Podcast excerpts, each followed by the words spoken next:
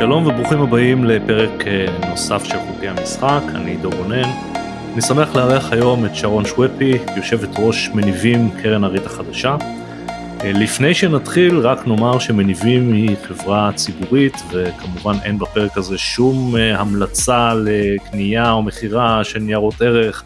הדברים שנדבר עליהם הם כלליים בלבד ולא נוגעים לעסקאות כזו, כאלה ואחרות אה, ספציפיות אה, של החברה הזאת. שלום שרון, אני שמח מאוד לארח אותך. שלום עידו.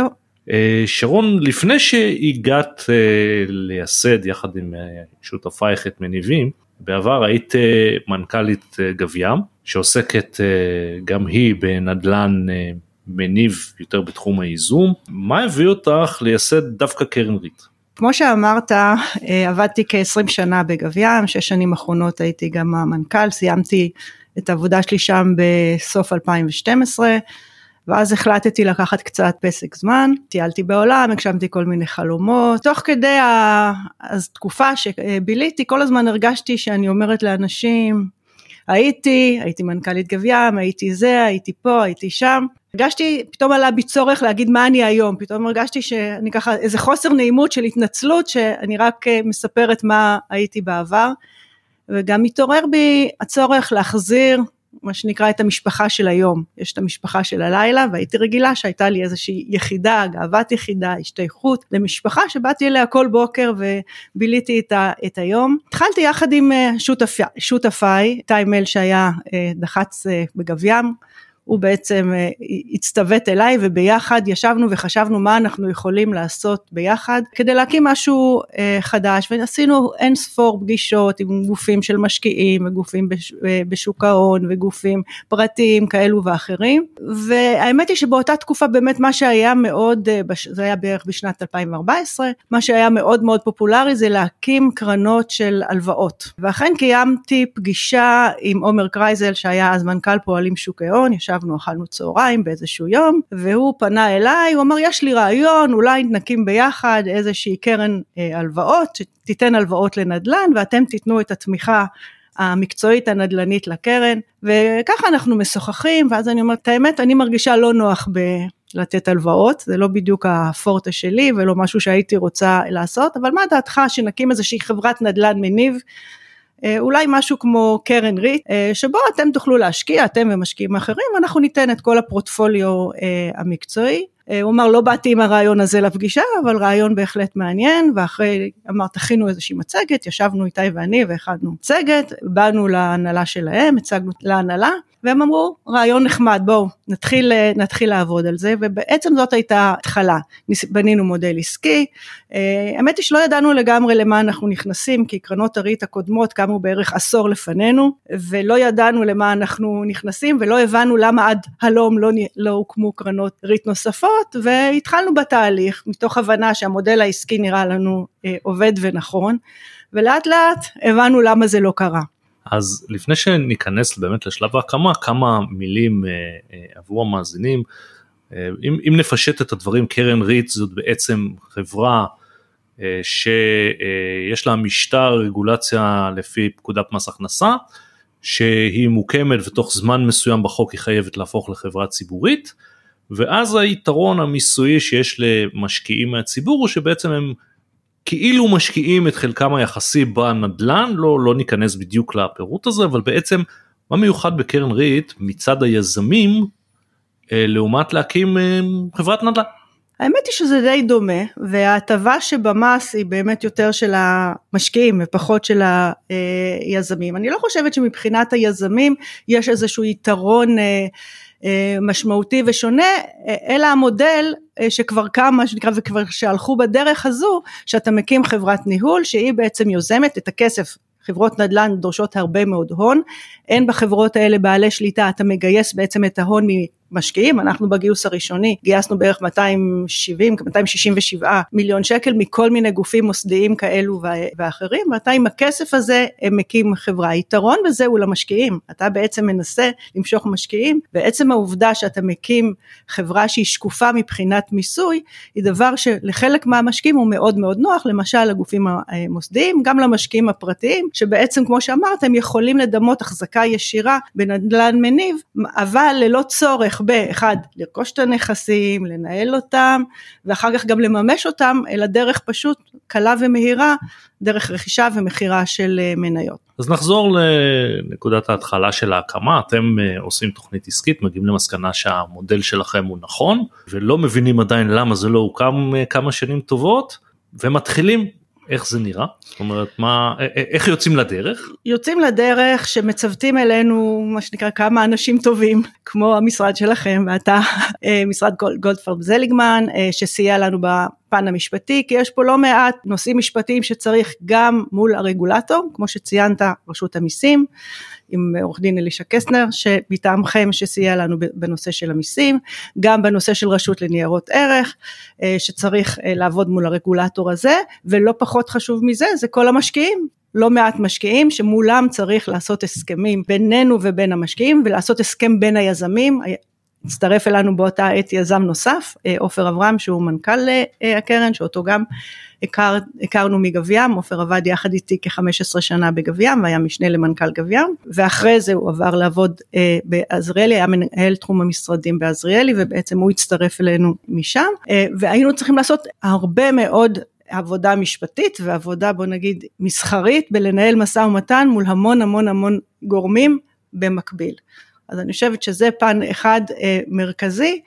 אה, שהיינו צריכים לצאת איתו לדרך עם אה, קבוצה של רבה של אה, אנשים. תוך כדי התהליך אתה מבין שיש הרבה מאוד דברים שלא בדיוק מסתדרים כמו שחשבת וכשמתחילים לקרוא את החקיקה אז יש בחקיקה כל מיני דברים שהם לא ניכנס אליהם כרגע כי דרך אגב אנחנו מנסים עד היום לעבוד עליהם יחד עם הריטים האחרים ולשנות אותם ולסדר אותם יש כל כך הרבה שנות ניסיון וכל כך הרבה דברים שאפשר היה לעשות טוב יותר ואחרת. כנראה לא סתם לא קמו עוד אה, ריטים אה, אה, נוספים כל התקופה ההיא. ולכן ניסינו דרך הרולינגים שפנינו גם לרשות לניירות ערך וגם לרשות המיסים להתגבר על כל מיני סימני שאלה וכל מיני אה, דברים שנקרא הפריעו לנו אה, בתהליך. ואפשר לציין שזכינו באמת אה, לתמיכה של שני הגופים האלה שרצו שיקימו ריטים חדשים הבינו את הבעיות בחקיקה וברגולציה שמנעו מאנשים אה, כמונו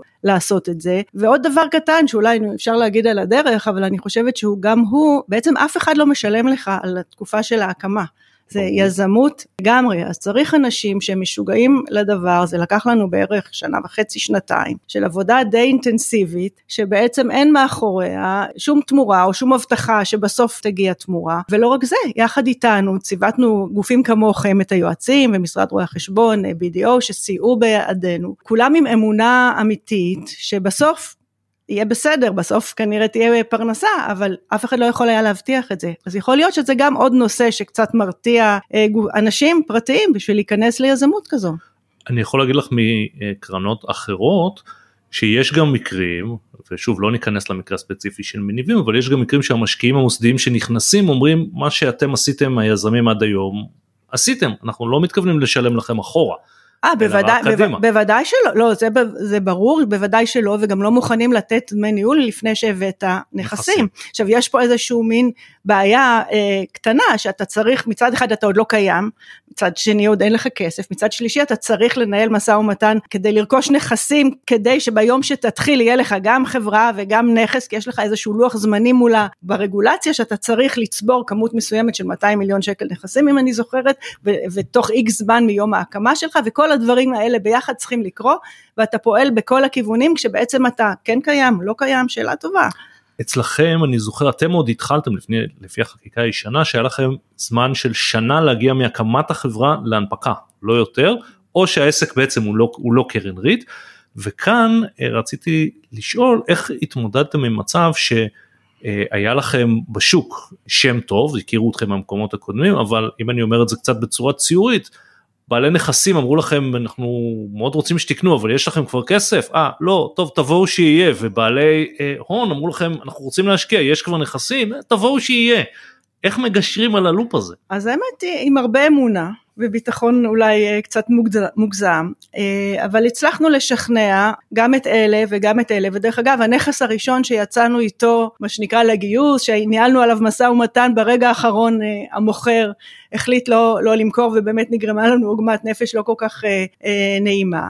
אבל אה, הצלחנו עוד פעם, עוד לפני, למזלנו הרב זה היה ככה רק בתחילת הדרך והצלחנו מהר להביא נכס אה, נוסף. ובסופו של דבר כש... הכל הכל קם, אז כן הצלחנו להשיג נכס ומשקיעים ואיכשהו, אולי גם קצת מזל צריך בעולם הזה. איך קרן ריט או, חברה, או, או חברת אה, נדל"ן מניב, או אולי אתם אישית בוחרים נכסים? לפי מה אתם מחליטים הנכס הזה הוא טוב לנו הנכס הזה הוא לא טוב לנו והאם יש פה הבדל בין קרן ריט לחברות נדל"ן אחרות. בוא נתחיל רגע מהרגולציה, שהרגולציה שלנו מחייבת אותנו לרכוש נכסים מניבים. זאת אומרת, קרן ריט היא קרן לנכסים מניבים, זאת אומרת עולם היזמות, ואולי אפשר לדבר על זה אחר כך בכמה דקות, על היזמות, אבל בגדול המטרה היא לא ליזום נכסים, אלא שתרכוש נכסים קיימים. אז בשונה מחברות נדל"ן אחרות שלהם הכל אפשרי, הן יכולות גם אה, ליזום, אז דבר ראשון אתה מחפש נכס מניב, עכשיו מבחינת איזה נכסים מניבים אתה בוחר, לכל חברה יש את האסטרטגיה שלה. אה, אנחנו עוד מתחילת הדרך, כשיצאנו עוד במצגות הראשונות שסיפרתי פה, הבאנו מודל והסברנו איך אנחנו בוחנים נכסים, מה שנכון אה, עד היום. דבר ראשון, אנחנו בחרנו להתעסק בעיקר בנכסים שהם תעשייה ולוגיסטיקה. וניסינו לצאת עם האסטרטגיה הזאת אה, לדרך עוד מזמן, להזכיר לכם זה היה 2014, 2015, עוד לפני שהתחום הזה היה כל כך כל כך אה, לוהט כמו שהוא היום, וזה עקב ההבנה שלנו שאנחנו בעצם מחפשים אה, נכסים שהם סולידיים. אנשים שבאים להשקיע והגופים המוסדיים שבאים להשקיע בקרנות ריט מחפשים נכס סולידי שייתן להם, עוד פעם לא ציינו את זה, אבל היופי שבריט שהריט מחלק למעשה את כל הרווחים שלו וגם יש לו יכולת לחלק את הפחת כמדמה את דמי השכירות אה, שהחברה מקבלת למשקיעים אחת לכמה זמן או אחת לרבעון או אחת לחצי שנה כל ריט וה...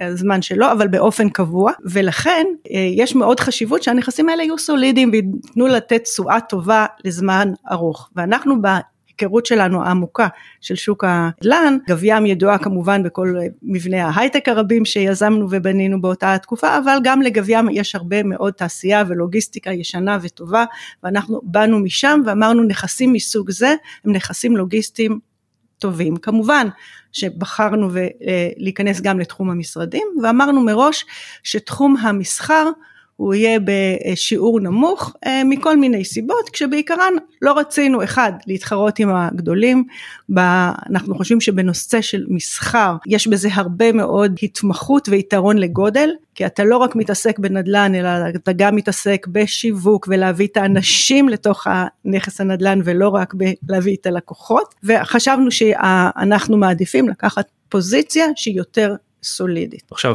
בשוק נדל"ני שהוא שוק של מוכרים שזה מצב שקרה בארץ הרי לא מעט אתם באים בעצם אה, ומתחרים בחברות נדל"ן וריט אחרות על אותם הנכסים השוק הזה הרי בסופו של דבר קונים הם רבים קרנות ריט גם אתם גם אחרות מתממנים אה, מהנפקות לציבור איך בעצם אתם מנהלים משא ומתן או בוחרים או אה, נכנסים לנכס מסוים למשא ומתן בלי שכל השוק עט על זה ובעצם אה, או, או אולי זה בדיוק המצב איך בעצם משיגים נכסים חדשים שקרן ריט כל הזמן משיגה עוד ועוד קונה עוד ועוד נכסים. זה נכון שהשוק יחסית הוא שוק קטן. עם זאת יש לא מעט רואים מה שנקרא שהרבה מאוד חברות עושות בסופו של דבר עסקאות וכל אחת יש לה טיפה גם שונה טעם שונה וניתוח שונה של uh, המצב. עכשיו אפשר להגיד שיש לנו היכרות אישית גם עם הרבה מאוד מוכרים עם הרבה מאוד uh, חברות עם הרבה מאוד מתווכים וכמעט כל עסקה שקיימת בשוק איכשהו מגיעה בצורה זו או אחרת לשולחן והרבה באמת בנוי על, על אמון אנשים רוצים להביא לך עסקה שהם יודעים שתצליח לסיים אותה. ומעט מאוד מהעסקאות מתנהלות בצורה של מכרזים של המרבה במחיר, אה, אלא הרבה מאוד תלוי ביכולת שלך לנהל משא ומתן, להכיר את הצד השני, לשכנע אותו שתוכל באמת לבוא מההתחלה ועד הסוף, להביא בסוף את הכסף. אה, היו תקופות שיש, היה יותר קל להביא כסף, יש תקופות שלפעמים שיותר קשה להביא כסף, אה, והחוכמה היא באמת לנהל את כל המהלך הזה בצורה נכונה וטובה.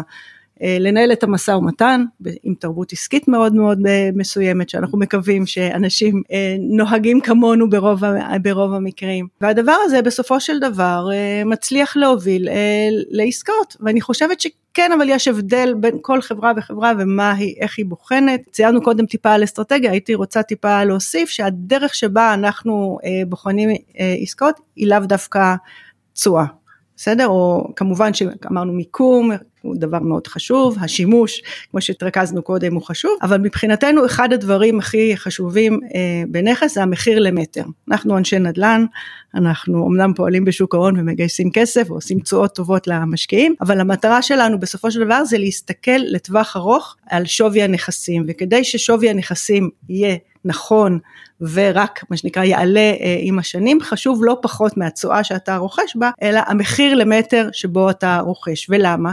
ככל שהמחיר למטר שאתה רוכש, אה, רוכש יהיה יותר קרוב לעלות הקרקע האלטרנטיבית ועלות ההקמה עם איזשהו רווח יזמי ספציפי, יש מאוד, יש סיכוי גבוה שקנית במחיר הנכון. ככל שהדבר הזה הוא מתרחק אחד מהשני, יש מצב שאו שהתשואה שקנית היא אולי לא, לא נכונה, או שדמי השכירות אולי הם לא במחירי שוק, ולכן מאוד מאוד חשוב לנסות להתקרב לנקודה הזאת, וזאת האסטרטגיה שלנו ובינתיים היא מוכיחה את עצמה. דיברת מקודם על נושא של ייזום נכסים בריט, פה אני שואל בלי שניכנס כמובן לנתונים ספציפיים של מניבים, מה היתרון של ייזום נכסים בריט אם בכלל?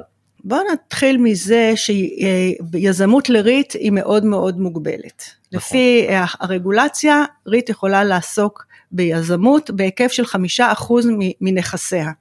שזה שיעור אה, מאוד מאוד נמוך, בטח לרית קטנה או לרית חדשה שקמה, ככל שהיום אנחנו כבר אה, יותר גדולים, גם עדיין בהיקפים שלנו של בערך שניים וחצי מיליארד שקל אה, נכסים, זה עדיין לא סכומים משמעותיים להתעסק ביזמות. אז דבר ראשון זה מוגבל, ולכן אז אנחנו לא עושים את זה יותר מדי. מצאנו כל מיני דרכים שאפשר להתגבר על הדבר הזה, דרך כמובן רולינג שקיבלנו, אבל גם אז אנחנו משתדלים לא לקחת סיכונים שיווקיים יותר מדי גדולים, כי בואו נזכור, המטרה שלנו בסופו של תהליך לעשות איזשהו מכשיר סולידי. למה כן יזמות חשובה? יזמות חשובה משני טעמים. דבר ראשון, זה יכולה להיות הדרך היחידה לגדול בצורה אה, משמעותית עם נכסים חדשים. כי בואו נחשוב, רוב חברות הנדל"ן היזמי שבונות נכסים לא בונות אותו למכירה, אלא בונות אותו לעצמן כדי להחזיק אותם כנכסים מניבים. זאת אומרת, אם אתה רוצה לרכוש נכס שהוא חדש, אתה כנראה צריך ליזום אותו, לבנות אותו, ולכן זו, זו סיבה אחת מאוד מאוד אה, חשובה, ויש לנו פה ושם נכסים חדשים שרכשנו שהם לא בדיוק יזמים, אבל לקחנו אה, מה שנקרא סיכון שיווקי, קנינו נכסים שהם בהקמה, שילמנו עליהם בסוף הדרך כשהנכס היה גמור, אבל לקחנו על עצמנו את כל הסיכון אה, השיווקי, והדבר הזה בסופו של דבר מוכיח את עצמו כי הוא מביא תשואה עודפת למשקיעים. אם אתה בא לרכוש נכס שהוא גמור, חדש ומושכר, התשואה שתצליח אה, לרכוש אותו היא כנראה תהיה מאוד מאוד נמוכה, והמטרה הסופית שלנו היא לעשות תשואה טובה למשקיעים. ליזם יש תשואה עודפת בזה שהוא מרוויח רווח יזמי, וזאת הדרך איכשהו לחבר בין הדברים ולנסות לקחת, לא לקחת את סיכוני ההקמה, אלא לקחת רק את הסיכון השיווקי, ודרך זה לעשות תשואה עודפת. וכמו שאמרת, גם בזה אתם מוגבלים לפי הרגולציה באחוז מסוים. שאלה לגבי קרן ריט בהמשך הדרך, אני אה, לא מדבר על מניבים ספציפית שאולי היא עדיין לא נמצאת שם, אבל הרי ככל שקרן ריט גדלה, יש לה יותר ויותר נכסים, האם לדעתך זה יביא, יביא אותה בשלב מסוים להעדיף לרכוש רק נכסים גדולים ולא לעשות הרבה עסקאות קטנות, או לא בהכרח? אני חושבת שזה באמת תלוי במבנה ובאופן שבו אתה רואה את עצמך ואנחנו שמנו לעצמנו איזשהו באמת מינימום, אני לא נתעסק עם נכסים שהם קטנים מדי, אבל אנחנו בוחנים את הנכסים לאו דווקא אה, מה שנקרא עם מגבלת הניהול והתפעול שלהם, למשל קנינו לא מזמן נכס עם הרבה מאוד דיירים למרות שהוא נכס גדול, אבל כמות הדיירים שבו היא גדולה ודורשת הרבה מאוד אה, תעסוקה. בנכסים מהסוג הזה, אז אמנם אתה מביא, נאלצנו לקחת עובדים ספציפיים נוספים כדי לנהל את הנכס הזה, מצד השני אתה יכול לעשות תשואה עודפת, ככל שיש פיזור יותר גדול אתה יכול לקחת פחות סיכונים, אתה יכול להחליף שוכרים, ברגע שיש הרבה דיירים, יש הרבה מאוד החלפה של אה, שוכרים, יש לך יכולת לעשות השבחה, לפעמים יותר טובה מנכס שיש בו לקוח אחד אה, לזמן ארוך, שעוד פעם, גם נכסים כאלה מצוינים וטובים וכאלה גם יש לנו, אבל זה איזשהו סוג של שילוב בין נכסים מסוג זה לנכסים מסוג זה, שנותן לך פורטפוליו מגוון, עם, כשהמטרה, נזכיר, לעשות תשואה טובה למשקיעים. דיברת על תפעול ובאמת אה, ככל שהקרן אה, גדלה, יש יותר ויותר נכסים ולפעמים יש נכסים באמת עם הרבה מאוד שוכרים. איך בפועל מנהלים אה, השכרות של כל כך הרבה נכסים יחד עם דיירים שמתחלפים, האם זה משהו שבדרך כלל קרנות ריט עושות אותו בעצמן, לוקחות חברות ניהול, איך, איך זה באמת כל, נעשה? כל, כל חברה, מה שנקרא, והמדיניות והדרך שלה, אה, אנחנו מנהלים את הנכסים שלנו בעצמנו. עם עובדים שלנו, היום אנחנו כבר עם אה, צוות של, אנחנו צוות של 16 איש, תחילת הדרך אה, היינו בודדים, העובדים הראשונים שלנו, דרך אגב, גם הם התנדבו, חייבים לציין גם אותם, סמנכ"ל הכספים שלנו, אילן ניסן כהן, שהגיע, היה סמנכ"ל בגב ים והצטרף. כסמנכ"ל בהתנדבות. סמנכ"ל בהתנדבות בהתחלה, וניצן שמואלי, סמנכ"לית הנכסים, שגם היא הגיעה בהתחלה, אחרי שהיא עזבה גב ים אחרי תקופה מסוימת. כולנו ביחד הקמנו את הצוות עם, עם האסטרטגיה והדרך שחשבנו שעל הדבר המרכזי, או נגיד הנכס הכי הכי חשוב של החברה הוא לא הנדל"ן, אלא הם הלקוחות שלה. ו, ולכן אה, מאוד מאוד חשוב שהניהול והקשר עם הלקוחות ייעשה באופן ישיר עם עובדים של, של, של החברה. לקוחות את מתכוונת הסוחרים בעצם. הסוחרים, הסוחרים, הסוחרים, ולכן לא להעביר את זה מה שנקרא לצד ג' שינהל עבורנו, והניהול, גם ניהול התפעול, דרך אגב נעשה על ידי עופר טרומר שהוא סמנכ"ל התפעול והצוותים שלו, כמובן שמתחתיו יש חברות שירותים כאלו ואחרות, אבל הניהול הישיר אה, נעשה ישירות על ידינו. זאת חברות ניהול את מתכוונת שעושות ניהול בניינים? ניהול תחזוקה. לאו דווקא לקחת חברת שמירה, לקחת חברת תחזוקה, לאו דווקא אפילו להוציא החוצה לחברה, אלא העובדים בסוף יכולים להיות אה, אה, עובדים של חברת שירותים אחרת. אבל הקשר והניהול של הדבר הזה נעשה, אבות הבתים, כל הדברים האלה, הניהול שלהם נעשה דרך דרכנו. בואי נדבר כמה מילים על המימון של אה, קרן ריט. הרי קרן ריט מצד אחד מגייסת כספים, מצד שני כשהיא קונה נכס זה בדרך כלל השקעה גדולה.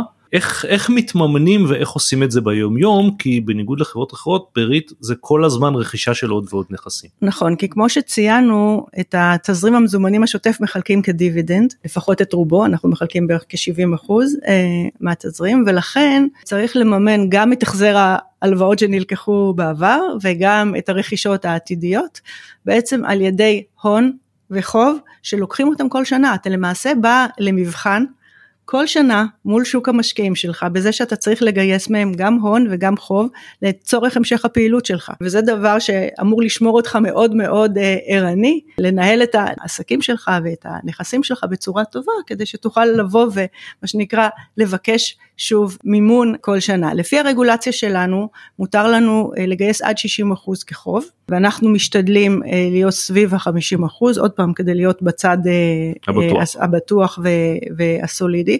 ואנחנו כל שנה מגייסים, הגדרנו לעצמנו יעד של רכישה של נכסים בהיקף של כ-300 מיליון שקל למשל בשנה ולפי זה אנחנו מגייסים את הכסף. לעיתים לפני רכישה של נכסים ולעיתים אחרי רכישה של נכסים. זה עוד פעם תלוי בנכסים כשיש עסקה גדולה ומשמעותית ואנחנו רוצים להיות בטוחים שיהיה לנו את הכסף אז אנחנו מה שנקרא עושים את זה לפני, לפני הרכישה של, של הנכסים. אם זה דברים שוטפים או יותר קטנים אז אנחנו יכולים לעשות את זה גם אחרי וזאת אה, דרכנו.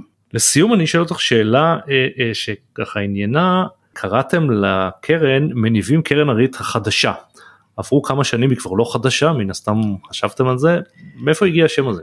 אה, האמת השם הזה בא לבטא נגיד את מה שדיברנו עליו קצת בהתחלה אחרי שלקח לנו כל כך הרבה מאמצים והבנו מה כרוך בלהקים אה, חברת נדל"ן מניב אה, חדשה קרן ריט חדשה אמרנו אחרינו אין סיכוי שעוד חברת נדל"ן מניב תקים קרן ריט ולכן קראנו לעצמנו חדשה בתור בדיחה וגם בתור באמת הבנה שכנראה זה לא יקרה ואכן אפשר להגיד לצערנו או לא לצערנו קמו אחרינו רק קרנות ריט למגורים שבאמת עבורם שינו, שינו את הרגולציה והקלו עליהם בכל מיני דברים ש...